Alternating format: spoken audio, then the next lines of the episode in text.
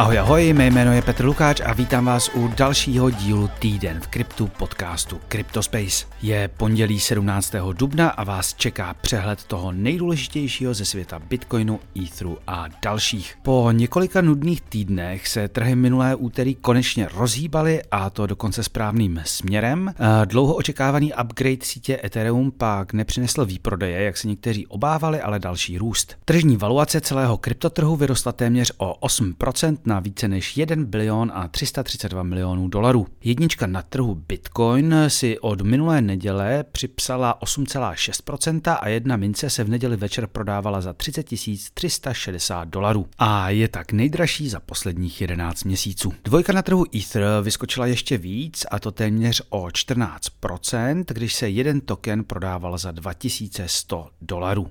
Losery tentokrát asi ani jmenovat nebudeme, i nejhorší mince stop stovky Whitebit token ztratila jen 1,9%, to vítězuje hned několik, Woo Network vyrostla téměř o 60%, Super Meme token Baby Dogecoin o 50,4% a Arbitrum o téměř 42%. Tak a můžeme jít na zprávy. Ale když už jsme u cen, eh, musíme zmínit ještě jednou úspěšný upgrade Etherea z poloviny minulého týdne. Od čtvrtečního rána jsou možné výběry zastejkovaných Etherů a predikce některých škarohlídů, že dojde k masivnímu výprodeji a cena Etherů půjde strmě dolů, se tak úplně nenaplnily. Eh, samozřejmě za to může i fakt, že k odemykání Etherů dochází postupně, každopádně Ether vyskočil na více než 2100 dolarů za kus a uživatelé další Ethery vesele stejkují. Pokud vás zajímá, jak upgrade Šapela eh, probíhal, co to znamenalo a kam se vydáme dál. Eh, budeme to do detailu rozebírat ve středeční DeFi epizodě se Sašou na herohero.co lomeno Cryptospace. Už minulou středu pak vyšel speciální deep dive do Etherea a vývoje na něm s Mario Havlem z paralelní Polis.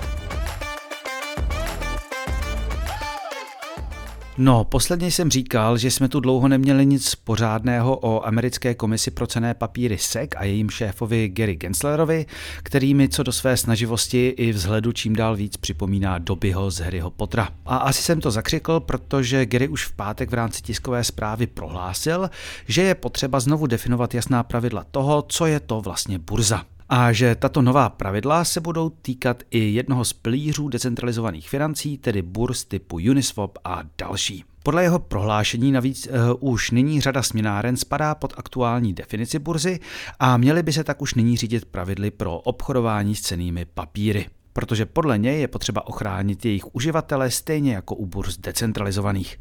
Stále nevím, jestli Gary ví, co to je kód na blockchainu.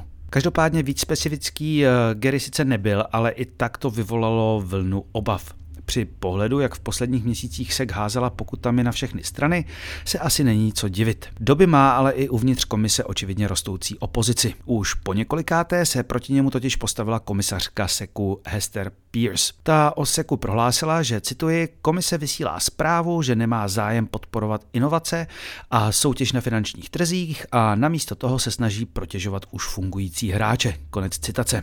Komise se prý snaží udusit mladé a teprve se tvořící velmi inovativní prostředí a přístup SEKu prý podporuje stagnaci, směřuje k centralizaci a povede k odlivu technologie a vývoje mimo USA.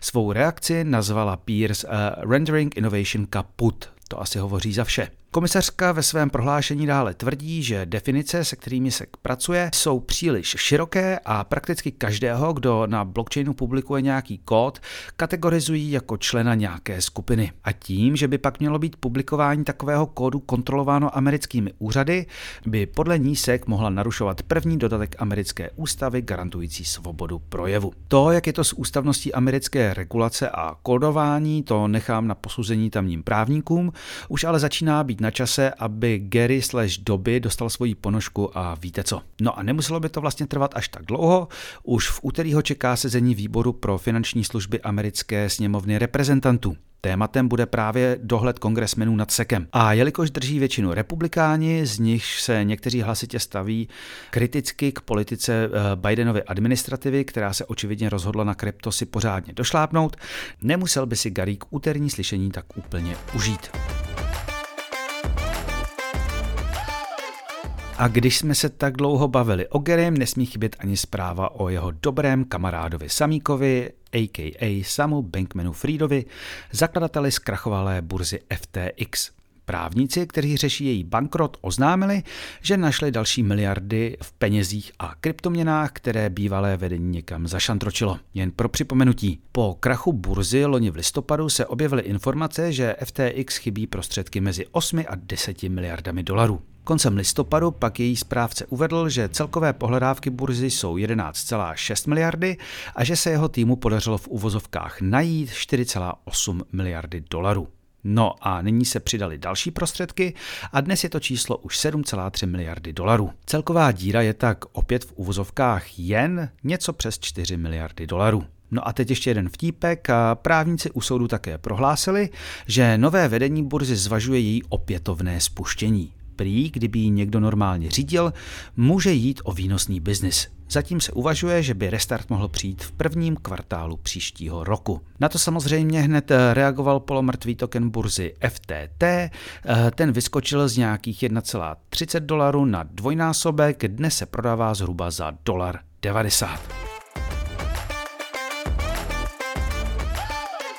Ale zpátky k regulaci. V americké sněmovně reprezentantů už koluje návrh eh, nové připravované regulace stablecoinů.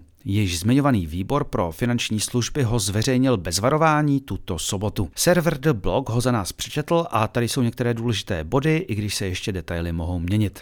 Za prvé, společnosti jako Circle či Tether, které vydávají stablecoiny USDC respektive USDT, budou nově spadat pod regulaci americké centrální banky. Eh, banky či spořitelní družstva, která se rozhodnou vydat vlastní minci, pak budou na vydání stablu potřebovat souhlas svého příslušného regulátora. Za druhé, návrh zákona také počítá s dvouletým zákazem vydávání nových stablecoinů, které nejsou bekované tvrdou měnou. Pravděpodobně tím chtějí zákonodárci zacílit hlavně na algoritmické stablecoiny, aby se neopakoval průšvih s lunou z loňského roku. Třetí bod eh, počítá s tím, že vláda bude mít nově pravomoc určit interoperatibilní standardy. Sorry za to slovo. Bankovní regulátoři a další by prostě měli určit pravidla, a to včetně technických a právních specifikací, které by měly uživatelům zjednodušit výměnu stablecoinů, vypořádávání pladem mezi různými platebními systémy a další. A nakonec za čtvrté, pokud návrh zákona projde, kongres a prezident nařídí Fedu provést studii zavedení digitálního dolaru, tak tedy takzvaného CBDC.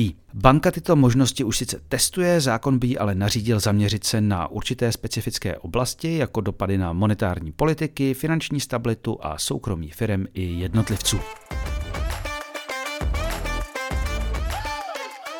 No a teď trošku opožděná zpráva, která mi unikla koncem března, ale možná stojí za to. Decentralizované tržiště Open Bazaar 2A se chce vrátit z mrtvých a opět obnovit provoz. Dva roky po ukončení vývoje kvůli nedostatku prostředků to tým, který za ním stojí, oznámil na Twitteru. Open Bazaar je decentralizovaný protokol, kdy se mohou uživatelé propojit s dalšími pomocí programu, který běží na jejich počítači. Koupit se na něm dalo vše od videoher přes léky až po obsah běžnější, řekněme, na dark marketech. Vše ale záleželo na využívaném vyhledávači, drogy si v tom defaultním například nekoupíte.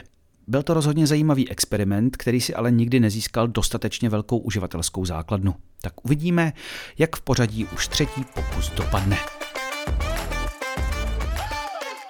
Minulý týden jste si mohli všimnout, že ve Švédsku vzroste daň na elektřinu využívanou pro těžbu kryptoměn o astronomických 6000%. Pravda je ale o dost prozajištější, než hlásaly titulky, jde totiž jen o zrušení výjimky. Tamní vláda v roce 2017 rozhodla, že těžařům a datacentrům sníží daň z elektřiny o 98%.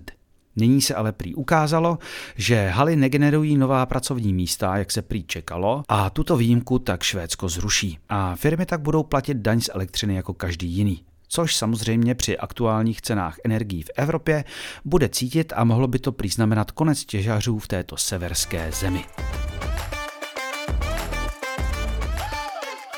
Když zešílíte a odeženete většinu inzerentů, musíte schánět peníze jinde. Elon Musk, majitel Twitteru, v posledních týdnech vymýšlí jeden trik za druhým, jak uživatele platformy dotlačit k tomu, aby si koupili modrý odznáček a pomohli tak sítě vytvořit aspoň nějaký další příjem. Mimo jiné prý budou speciální sezení, kde se ho platící uživatelé budou moc ptát, na co budou chtít. Očividně to ale nestačí. Twitter tak rozjíždí nové partnerství, tentokrát s investiční platformou eToro. A uživatelé budou moci na sociální síti sledovat grafy, ceny a podobně. A samozřejmě investovat do akcí či kryptoměn a tradovat je. Z Twitteru se tak prý postupně stává super app, jak tomu říká Elon, a přiznejme si, že přesně to nám na Twitteru chybělo, protože falešné účty a boti nikomu na mozek nelezou. NFT tržiště OpenSea vydalo kolekci NFTček Genesis, pomocí které chtělo oslavit spuštění pro verze jejich platformy. No a jeden sběratel nebo investor eh, toho bude hodně litovat. Jeden tenhle obrázek si totiž pořídil za 100 etherů, tedy nějakých 210 tisíc dolarů, když se jeho cena normálně pohybovala okolo 0,04 etheru. Pravděpodobně šlo o omyl, i když někteří komentátoři už spekulovali, že může jít o wash trading a snahu cenu NFTček vyhnat nahoru. Každopádně 5 milionů za JPEG, který měl být zadarmo, je pěkné. A dnes to uzavřeme ještě další menší pozitivní zprávou. Eh, největší decentralizovaná směnárna na světě Uniswap prorazila zátarasy Apple Store a konečně je volně dostupná ke stažení jejich kryptoměnová peněženka. Stalo se tak po měsících čekání a přetahování s Applem, který se odvolával na technické problémy aplikace, i když šlo pravděpodobně o jeho přísnější politiku spojenou se vším spojeným s kryptem. To je pro dnešek vše. Pokud chcete podcast podpořit, můžete tak učinit na herohero.co lomeno Cryptospace. Už tuhle středu tam například přistane DeFi speciál se Sašou, kde rozebereme upgrade Etherea, některé DeFi protokoly a další. Každopádně mé jméno je Petr Lukáč. Doufám, že se vám i tento díl líbil a budu se těšit zase příště. Naschledanou.